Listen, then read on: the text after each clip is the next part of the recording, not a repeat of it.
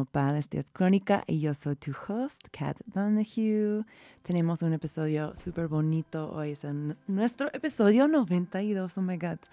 Eh, y es el 15 de agosto y tengo en el estudio conmigo Paola Nava, de, quien es dueña de Casa Tassel y va a platicarnos sobre su pasión para el té, pero primero quería contarles un poquito de historia de, de té. ¿Quieres, ¿Quieres escuchar mi interpretación de la historia de Te, Paula? Sí. A ver si se coincide con tu, con tu impresión de sí. ella. Em, pero básicamente, eh, el té que se llama Camellia, Camellia senensis, ¿verdad? Camellia sinensis. Exactamente. Es originalmente del suroeste de China, tengo entendido. Y uno de sus primeros usos fue por los monjes budistas que lo tomaron para mantenerse despierto, lúcido eh, durante sesiones largas de meditación.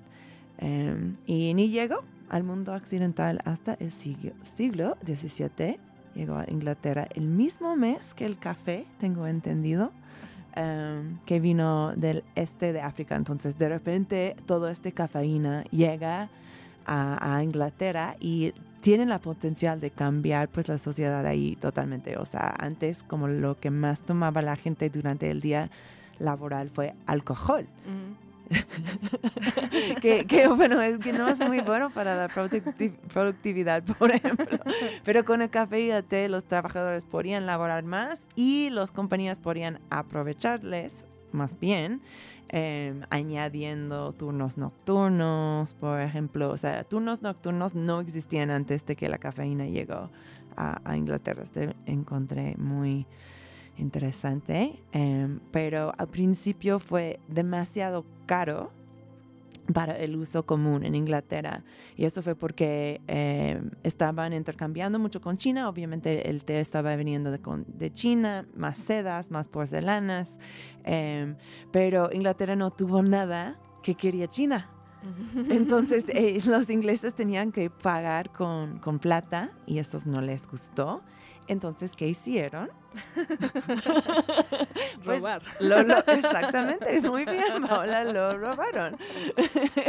Justo, mandaron una espía, es una, un espía, un cultivador espía para, para robar los secretos de los chinos, o, o sea, el conocimiento de los chinos de cómo cultivar el té. Y luego, si, no, si esto no fue suficiente, eh, llevaron este conocimiento y obligaban a campesinos de India, que era su colonia, a cultivar el té, ya como presentando competencia a los chinos. Claro. Oh my God. Y ok. Entonces, es, y, pero esto no fue la única cosa que empezó a producir, producir los ingleses en India. ¿Qué fue la otra cosa? ¿Tú sabes? No.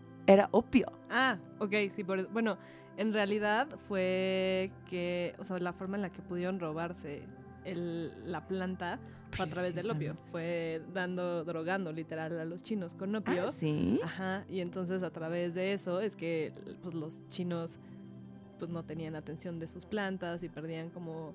Qué loco. y Y, fue con también. eso que los, que los robaron el, pues la planta del té Ay, y no, los yo no conocimientos. Yo no sabía esto, yo sí sabía que estaban, empezaron a, a llevar este opio sin licencia, sin permiso del gobierno de China, de China a China y vendieron ahí sin permiso y creó una ola de adicción Sí, en China. sí, sí, sí. Y de ahí, pues era mu- muy complejo porque estamos hablando, de, no sé, de economías mundiales, pero básicamente de ahí empieza la guerra de opio. Del opio. Exacto, lo Claro. cual perdió los chinos, perdieron los chinos y resultó en Hong Kong convirtiéndose en una colonia inglesa por el té.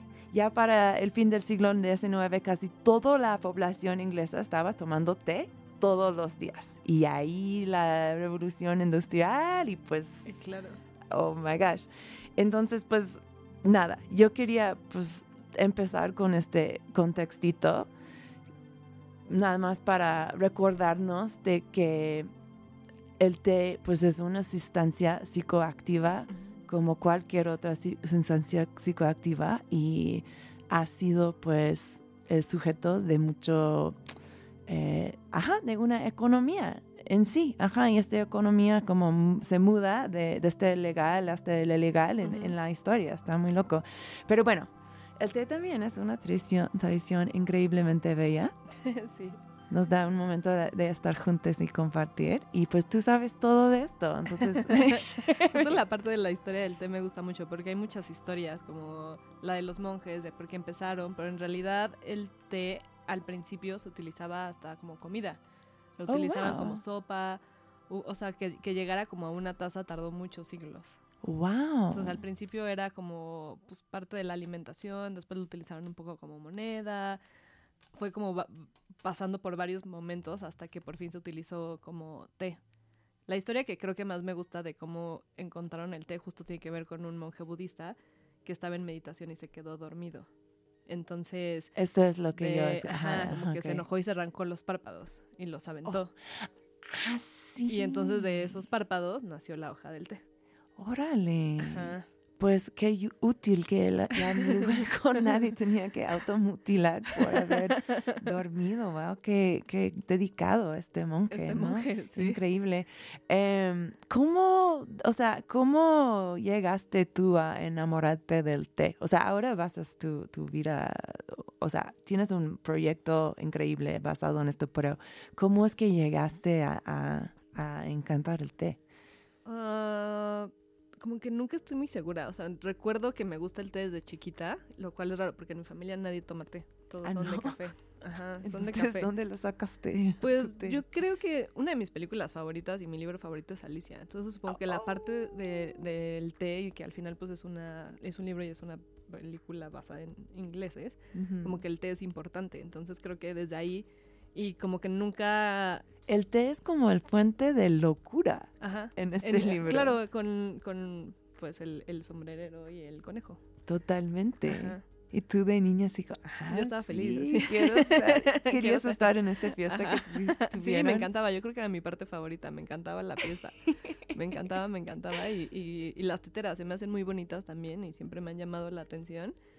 Pero pues aparte, cuando leo, como que nunca me imagino sin a una bebida y siempre esté. Entonces como que poco Ah. a poco fue que, o sea, como que al principio solo era natural, me compraba tés de bolsitas para tener ahí para leer y entonces me lo calentaba y empezaba a leer. ¿A qué Eh, edad empezaste a comprarte tu...? De bolsitas, pues yo creo que como 16, 17, Ya. como por ahí, ajá. Y luego me, me, me llevaron a- me mandaron a vivir a Canadá y entonces tenía más opciones de tés porque en México pues no había tantos. Entonces me volví Ah. loca como de todas las opciones de té y siempre compraba de las cajas y, Ya, ajá. y entonces ahí todavía como que fue un poco más. Y una amiga me dijo como de que, oye, a ti que te encanta el té, pues así un amigo, me encontré en una casa de té en la Roma y desde ahí me la vivía en ¿Cómo esa se casa. llamó? Caravanserai, que todavía existe. Ah, sí. Ajá, y ahí viví muchos años de la universidad, me la viví ahí. Y como que poco a poco me fui involucrando más en el té, más en el té. Y mi primera cita con mi novio lo llevé a tomar té. Le dije como, ¿quieres ir a tomar té?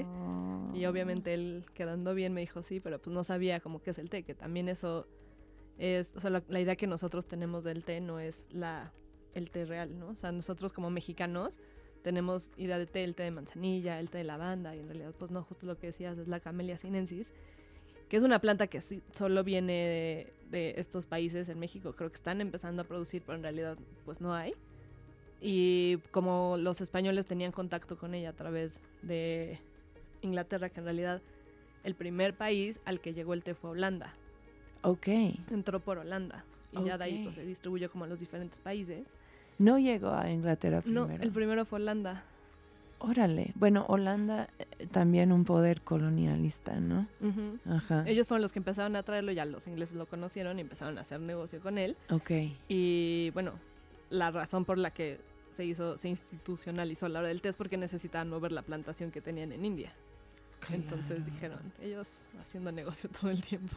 Claro, no, está muy loco. Siempre está muy loco como la historia de las sustancias psicoactivas y Siempre. el colonialismo, neocolonialismo, pues es un filtro de ver estas cosas como de una manera muy clara. Y, y qué es, oye, ¿y qué sabes de, de la ciencia de té? O sea, ¿cómo es que el, cómo, o sea, perdón, es que sigue, Camellia, Camellia senensis, ¿cómo es que nos afecta físicamente? ¿Tú sabes? Eh, más o menos. Eh, la Camellia sinensis es cafeína. O sea, tiene cafeína. Es igual que el café. O sea, hay mucha gente que dice como que es teína. En realidad es la misma sustancia. Y la única diferencia es que la... ¿Cómo se ve cuando está creciendo esta planta? Es un árbol. Es un árbol. Es un árbol. Oh, es, es un wow. árbol y para propósitos de poder recolectarlo, lo dejan crecer en tamaño de arbusto, pero en realidad es un árbol. Órale. De hecho, hay árboles muy antiguos que tienen más de 100 años que siguen, que la gente sigue recolectando hojas para producir té y son árboles muy caros. O sea, es una, es una, es un té muy preciado porque no hay tantos y es complicado acceder a ellos. que entonces- siempre ha sido así, o sea, como Sí. suena de la historia. Sí, es, es y, y justo, pues es un árbol y entonces pues, es como, como la camelia japónica que tiene unas flores bien bonitas, pues es la camelia asámica. En India se llama camelia asámica y en China es camelia sinensis. Pero a ver, hay muchos tipos de camelias sinensis, porque hay muchos tipos, aunque, o sea, estamos eh, poniendo como distinción que los, los tés herbales realmente, técnicamente, pues no son té, No. o sea, no son camelia sinensis. Ajá. Pero luego sí hay diferentes eh, tipos de, de té negro, cosas así. Ese es el significa- proceso en el que se, se elabora la- el té. O sea, es la misma hoja. O sea, sí hay, sí hay variantes. Está la camelia sámica, que es la que, pues la variante que se hizo en India, porque al final, por más que fuera la misma semilla, las condiciones son otras. El piso es otro. Entonces, es camelia sámica y camelia sinensis. Y, y, eh, en África también ya están haciendo, y no me sé el nombre del de África, pero seguramente tiene otro nombre como camelia bla. Pero eso sí existen diferentes eh, tipos de esta misma camelia pero lo que hace los diferentes eh, proce- es el proceso de la hoja. Está el té verde, el té blanco, el té negro, el oolong, el puer. Entonces, el té blanco es la hoja como más natural, como en, un proceso como casi como si la recogieras, ¿no? Nada más la dejan secar. El té verde pasa por un eh, le ponen como vapor para que se impregne la clorofila y entonces se hace más verde, que eso lo hacen mucho los japoneses. El té negro es un té oxidado, así como cuando muerdes una manzana y se oxida. Ese es el té negro, o sea, es un Ok. té oxidado. Entre el té verde y el té negro existe uno que se llama oolong, que es un té menos conocido, y ese es un semioxidado. Entonces está en, puede- hay, hay una variedad enorme de oolongs. Puedes encontrar unos que parecen muy verdes porque todavía no son muy oxidados, y otros que parecen ya negro porque están muy, muy oxidados. Wow. ¿Y cómo se afecta, por ejemplo, la cantidad de cafeína que está en las variedades? esos Mientras más procesos? procesos lleven, pues es menos ca- cafeína. ¿no? Ah, ok. Entonces, ¿el té verde tiene más cafeína regularmente que el té negro? Sí. What? Sí, y yo sé que la gente siempre me dice como un té verde porque el matcha es lo que más cafeína tiene, es, es el té ¿En pulverizado. serio? Porque ¿La te estás matcha? tomando, sí, porque literal te estás tomando el té pulverizado y te lo estás tomando todo. Güey, yo juré que no tenía cafeína. Sí, el matcha es de los que más cafeína tiene, pero también tiene que ver con el, el tipo de té, por ejemplo, entre los verdes, los que son los brotes, es muy, tiene mucho más cafeína que la hoja, las hojas más de abajo, porque al final los brotes tienen como todo, la- todo pues todo ahí, o sea, como que está muy chiquito, tiene, si tiene cafeína, tiene mucha cafeína, eh, si tiene antioxidantes, tiene muchos antioxidantes, es como un bebecito, tiene toda la información ahí. Entonces, el, todos los que sean como tips, que así se le llama a, a este como brotecito, mucha cafeína. Ok, ok. O sea, no tiene tanto que ver por el tipo de té, tiene más que ver por el, la hoja que utilizaron para, o sea, si es la parte de hasta arriba de la hoja, que son los tips, si es el- las hojas de más abajo, que entonces son hojas más viejas y que ya no tienen tanta cafeína. Ya, O sea, menos sabor también, pero pues al final ese menos sabor ya. es menos cafeína. Paula, ¿dónde aprendiste todo esto? O sea, ¿fue autoinvestigación? Fue en muchos libros, Ya, muchos libros y, y amigos que, que se interesaban. Tenía un amigo que, tengo un amigo que es muy, muy clavado y él es, eh, también le interesa mucho la química y él fue como platicando con él que me- nos enseñó todo eso. Por ejemplo, lo que, lo que hablábamos de cuál es la diferencia de la química de la cafeína en el café y de la cafeína en el té son los antioxidantes. Los antioxidantes an- ayudan a que tu cuerpo vaya liberando poco a poco ese... Y el té ese café. tiene, El té tiene antioxidantes y el y café, café tanto. no. No tanto. Ok, ok. Entonces por eso el café te da para arriba y después te baja. Y el, el té te mantiene. Por eso se utiliza para meditar, porque te mantiene activo muchas horas. Ya, porque yo estaba leyendo que eh, parte de la razón por qué el café nos hace sentir bien no es que está haciéndonos sentir bien, pero porque está parando los síntomas de, de withdrawal Mm. que estamos teniendo, porque es como si es un Sí, más un, un arco, ¿no? Ajá. Como, ajá. Wow. Increíble, pues hay mucho para saber de té, eso es obvio. Eh, quiero eh, tocar una de esas bonitas canciones que, que llevaste. Empezábamos el programa eh, con eh, una rola que llevaste que era por Casio, que se llama Jungla. ¿Por qué querías tocar esta canción en Crónica?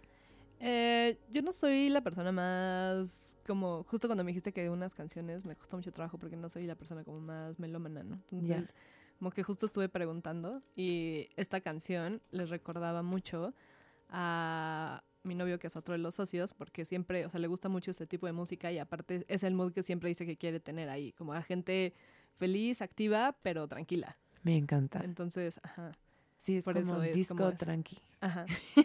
Como un momento para estar ahí, pasarla bien. Música platicar. para tomarte. Me encanta, me encanta. Eh, la próxima rola es... Eh, ush, a ver si tal vez tu francés es mejor que el No. mío, pero es Pomplamoose en John y John Schroeder y la canción se llama Le, Cham Le Chamal Eli. Elise. Gracias. ¿Qué on- qué Los campos elíseos. ya, entendido. Eh, ¿por, qué, ¿Por qué esta rola? Siento que es una canción muy de época y que la ponen mucho. Aparte, nosotros les damos eh, chance a los chicos que trabajan o chicas que trabajan en, en Casa Tasel de- dentro del mismo mood, poner las canciones que ellos quieran, ¿no? Y esta es una que les gusta mucho y que cada que entro está y también me gusta mucho a mí.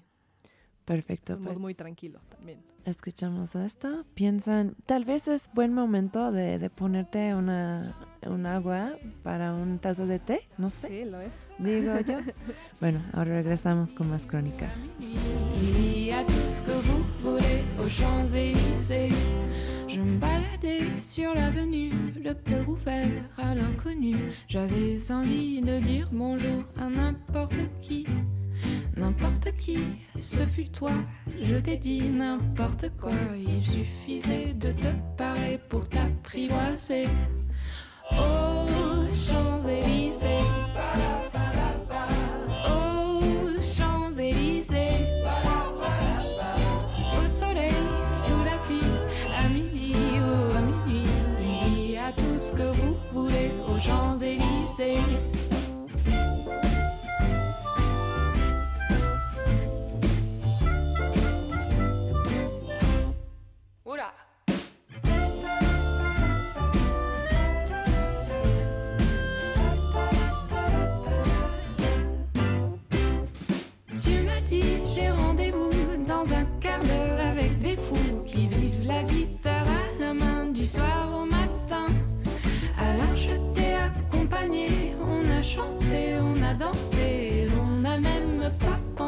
pensé à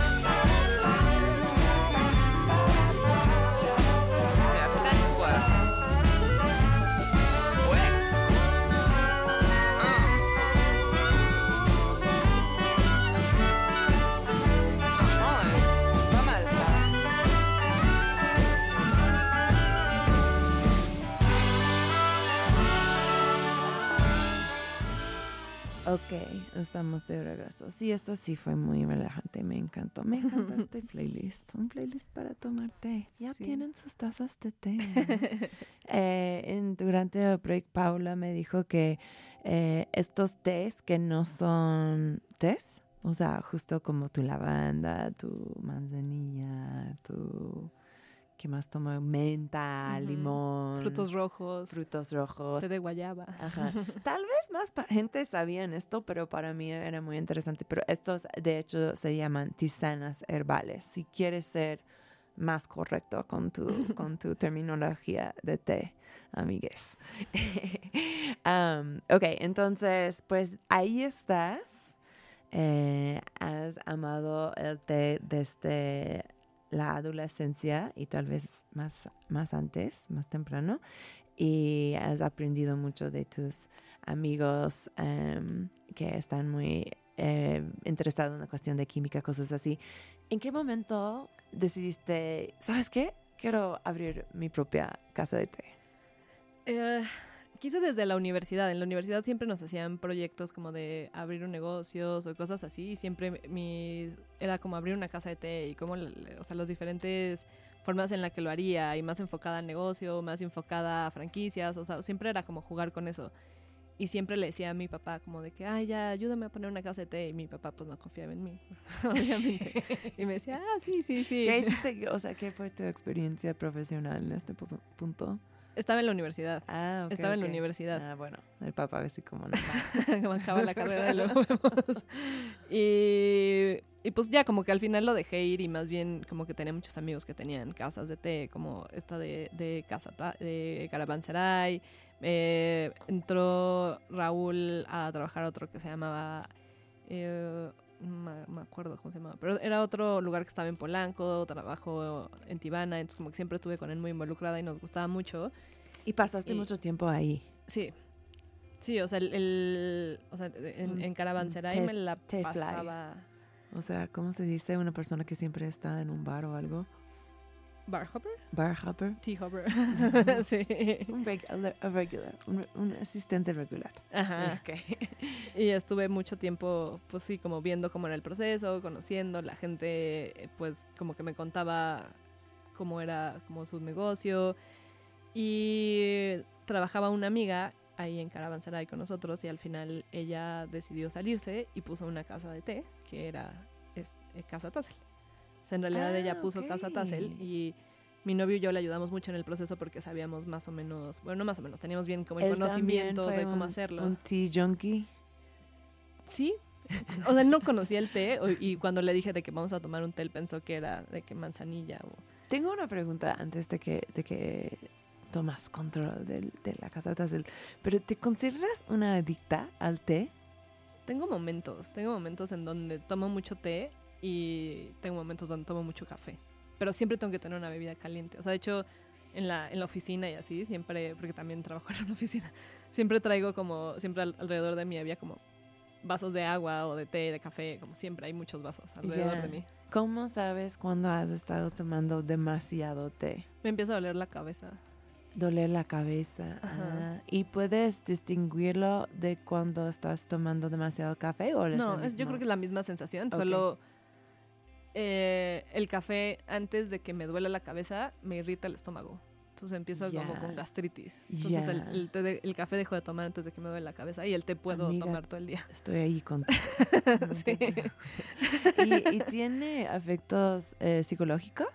O sea, puedes notar en la manera en que... Sí, eres, te vuelves un poco más desenvuelto. Hay, hay una palabra que se llama tea drunk. Tea Cuando drunk. tomas mucho té, te sientes como borracho. Oh, wow. cuando te encafeinas mucho, que de- o sea, lo pasa mucho en las catas de té, por ejemplo, donde tienes que probar muchos tés de Oh, wow. diferentes. Las Entonces catas de té- terminas- Espera, ¿qué son las catas de té? ¿Son como competencias de té? O- existen competencias de té de las diferentes, eh, como de los diferentes lugares en donde lo hacen, pues al final siempre hay alguien que, que dice, mira, mi té es este. O sea, hay competencias que pasan más en, ¿En China, en México? Estados Unidos. En México Ah, no. ya.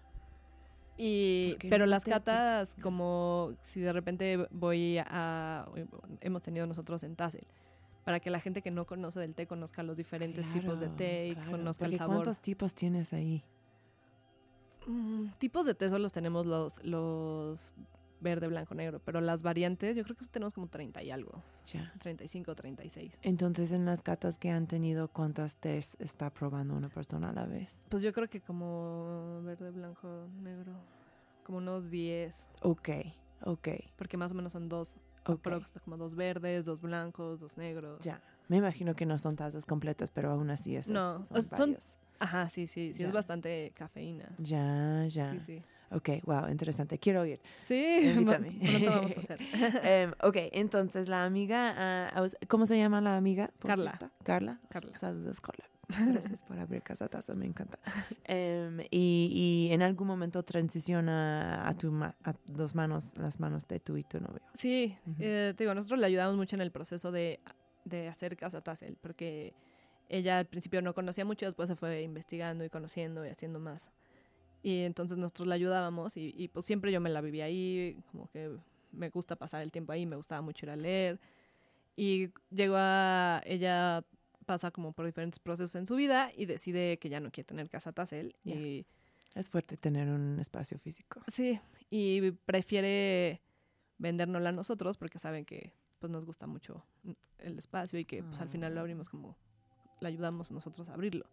Y me encanta. Y entonces pues nos dijo que si nos queremos hacer cargo y decidimos En- hacernos cargo. Me encanta. Me encantaría em, describir un poquito de espacio para la gente que no han ido porque me interesa esta cuestión de cómo uno se diseña un espacio que su propósito central es ser sitio de consumo del, del té. O sea, ¿cómo, cómo se diseñó Casa Tassel para, para acomodar este acto? Pues eh, el local en realidad era una ferretería antes. Ah, O sea, el, el cambio sí fue bastante radical. Ajá. Tiene ¿Y tenía el counter? No. ahí? Ah, no. No, este se hizo, se mandó a hacer. Ya. Y pues al- es un poco como La Bella y la Bestia, como con este librero atrás, es un librero que también para eso está como la, la escalera que se mueve. Eh, pues la idea de, de, de Casa Tassel es que sí esté el té presente, pero que no sea lo único, porque so- hay, hay dos como escuelas de té, que están los occidentales y los orientales. Ok. Y si en- los occidentales son muy puristas de, del occidental y los, oriental, los eh, orientales son muy puristas del oriental, nosotros queríamos una mezcla donde lo importante sí fuera el té, también por eso es el nombre no tiene nada que ver con té en realidad. Ta- ¿Qué es Tassel son los, las, se llaman cosas. borlas, Ajá. Cierran las cortinas. Ah, sí, sí, sí. O sea, sí, Tassel. ajá. Fonéticamente es- podría sonar parecido al té, pero no tiene nada que ver con el té. Ya. Entonces el espacio Son está como pensado... unas cosas como bolitas como con- fancy, ajá, que están así eh, colgado. Ajá. Entonces, justo que el, el- el té es importante, pero no se vuelva toda la conversación, que la conversación la pueda crear la Ah. gente en su espacio, conviviendo, leyendo, platicando, lo que prefieran hacer. Me encanta. Me interesa eso lo que eh, dijiste de que estaba incorporando eh, aspectos desde la cultura oriental y la cultura occidental del té. ¿Puedes hablar un poquito más de, de ciertos factores? Sí, pues, eh? La, en, en cuanto al té, la cultura eh, occidental es mucho de mezclar, ¿no? De mezclar sabores, de mezclar tipos de tés.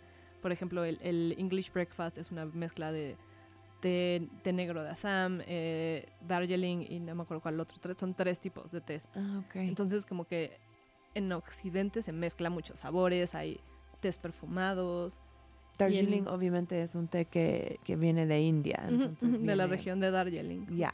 que, que como hemos explicado, pues está ligado más bien a, a los eh, tendencias de consumo de los ingleses, más Ajá. que nadie. Ok. De hecho, hasta la forma en la que clasifican los tés es diferente. Los ingleses tienen eh, una nomenclatura, como es mu- muy, inglés o muy del anglo hablante, Ok. las nomenclaturas, ¿no? Entonces tienen letritas. Es Darjeeling, E, G, F, B, O, P. Tienen unas letritas que significan cosas. Ah, ok. Y los... Como autos o algo. Eh, pues es que te va diciendo como las cualidades que tiene Ya. el té. Si es eh, broken, si, si es eh, orange pico, o sea, como que tiene diferentes... O sea, en, en- lo importante es saber que en té negro, mientras más letras tiene, mejores. Y en... Y en... El occidental, en el oriental, perdón, no, en el oriental es más como de, de estos eh, lugares donde se cosecha. Cada, cada región tiene su propia espacio donde se cosecha y es más importante eso. Entonces son mucho más puristas, el té es mucho más eh, puro, hay diferentes eh, formas, de está la, la forma en la que se prepara el matcha, que es toda una tradición japonesa, está el gonfucha, que es un- una tradición china, como que se valoran diferentes cosas. Ya. Y hay maneras diferentes en el acto de tomar té entre estos dos legados culturales. Desde la forma en la que se prepara. Por ejemplo, en, en el oriental eh, están, tienes instrumentos en donde lo vas preparando. Como te digo, está el gonfucha y es como unas teteritas chiquitas que tienen, eh, que son de porcelana. Y entonces tú metes el té directo a la tetera, le echas agua, lo pasas a las tacitas. En el ceremonia eh, japonesa pues está como el matcha, tienes que eh, tiene una cosa que se llama chasen, que es como una escobetita en donde tú mueves el pa- o sea, es, un proceso diferente y en el eh, occidental es como la forma que yo creo que más conocemos, que es como en una tetera grande, se pone como estas Bolsita rejitas, las bolsitas. Es, es el proceso en el que se prepara es totalmente diferente. Ya, ok. Y se valoran cosas diferentes. Por ejemplo, eh, los occidentales, la primera taza se la toman, o sea, o, o la echan al... Tienen unas cosas que se llaman tippet, que son unas mascotitas. Se le echas a tu mascotita, te la tomas tú y la segunda es la que das al invitado porque es la mejor. Entonces, por eso los occidentales, los orientales, perdón, hacen mucho eso. Y en el occidente, pues es una tetera para compartir con muchas personas, pues, porque se utilizaba en las fiestas. Entonces, pues sí. En las fiestas, las fiestas de té. Las fiestas de té.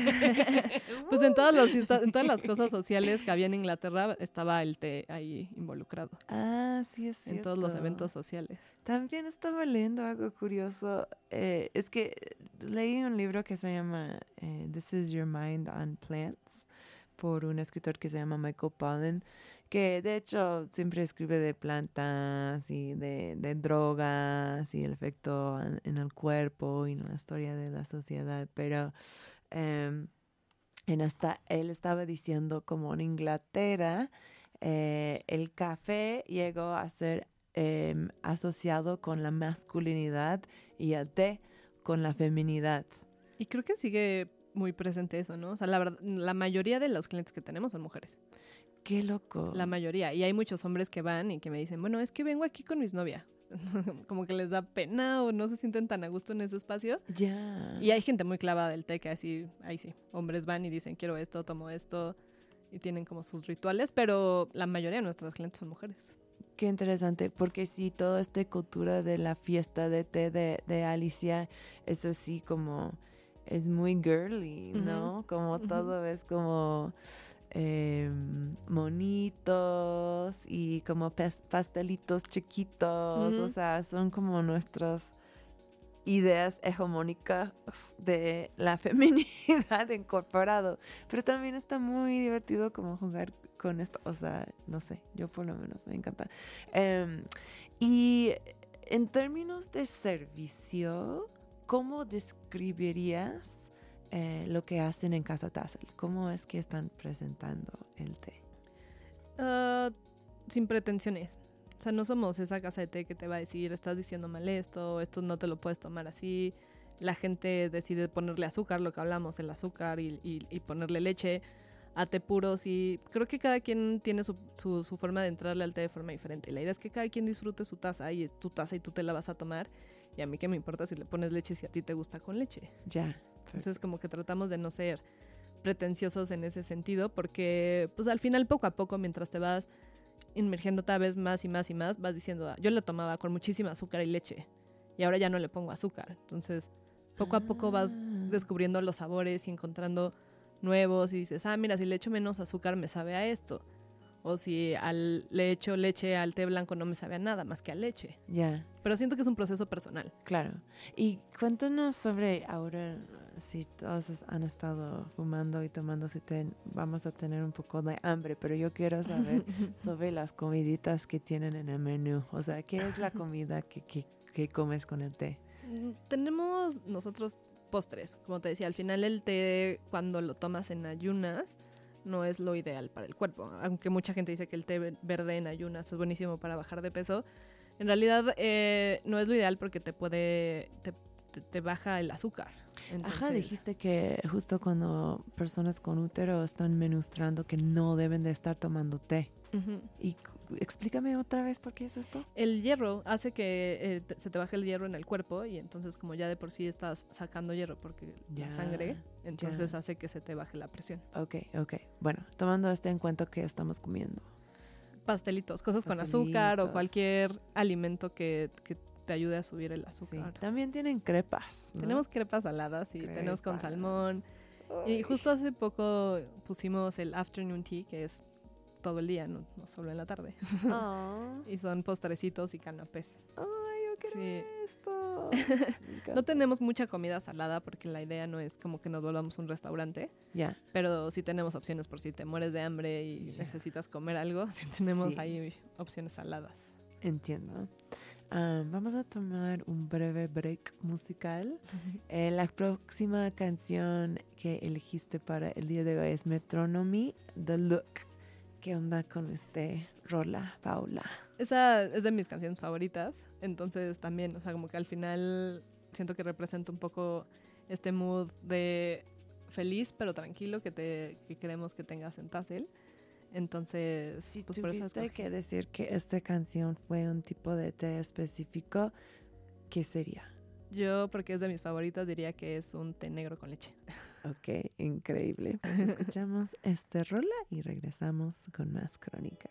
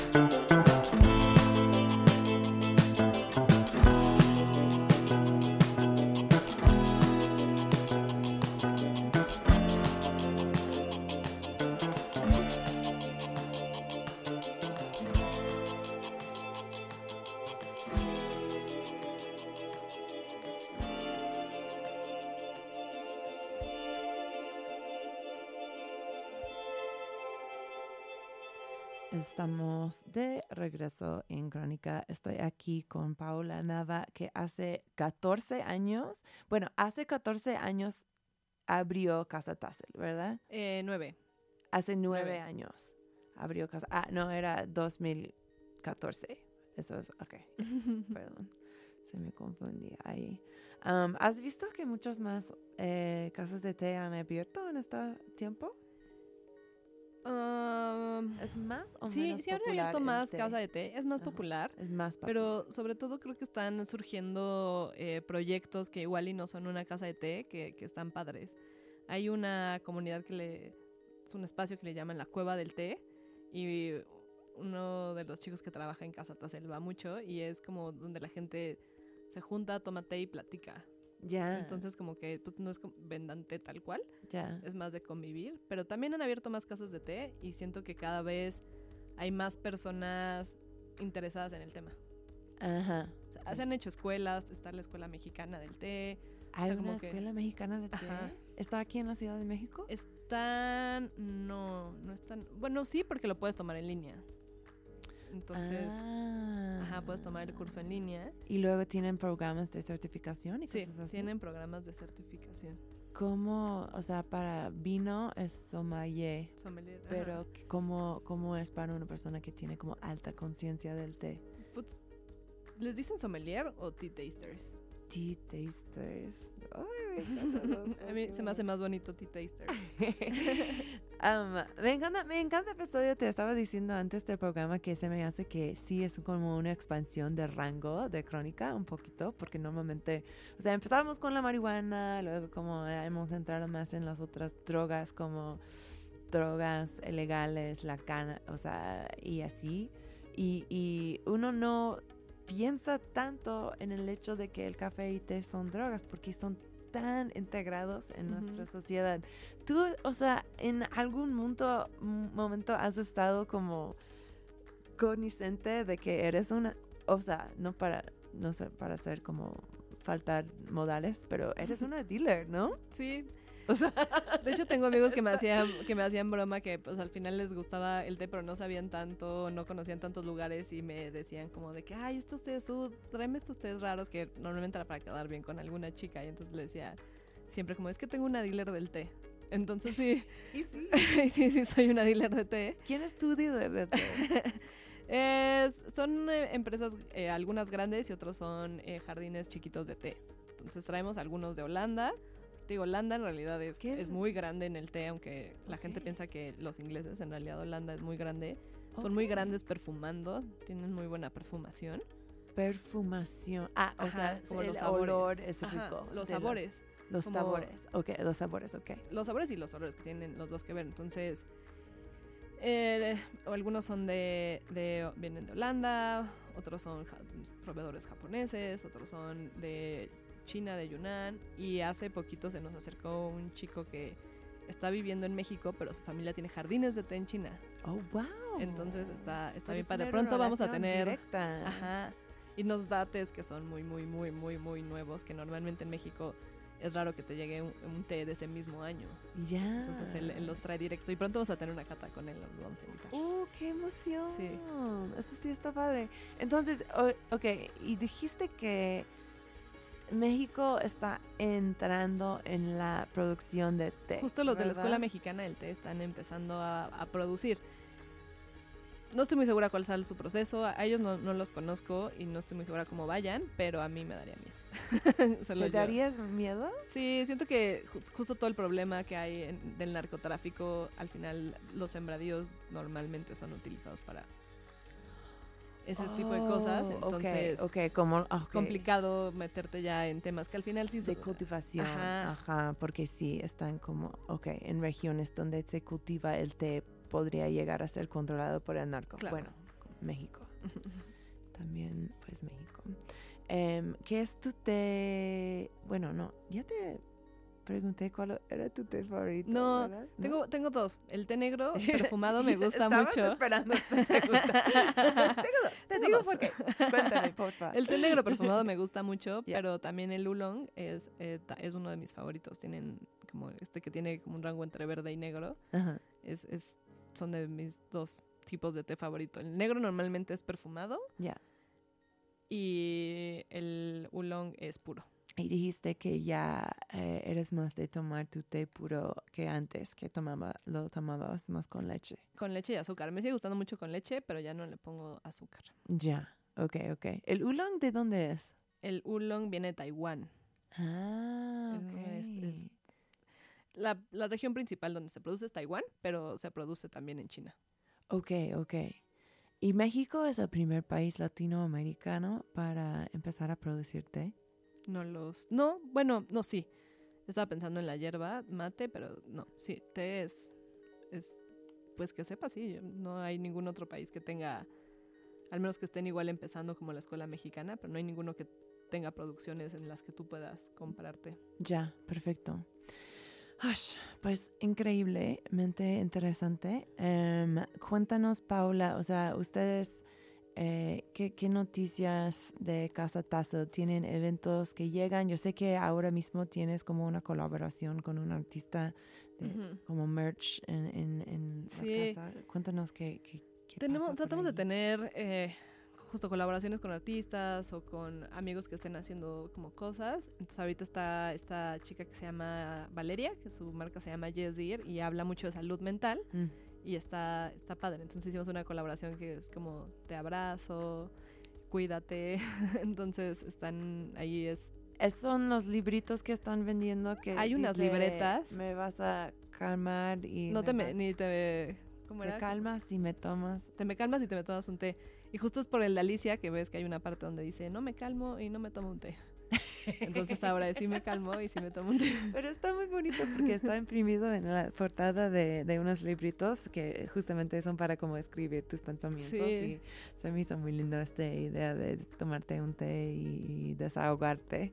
Porque yo, o sea, para mí escribir es desahogarte. Sí. Ay, me encanta. También tenemos ahí con ellas playeras y velas y ese día teníamos tés, eh, manzanilla y lavanda, Mm, que es, es su favorito y justo es, un, es como ayuda a calmar.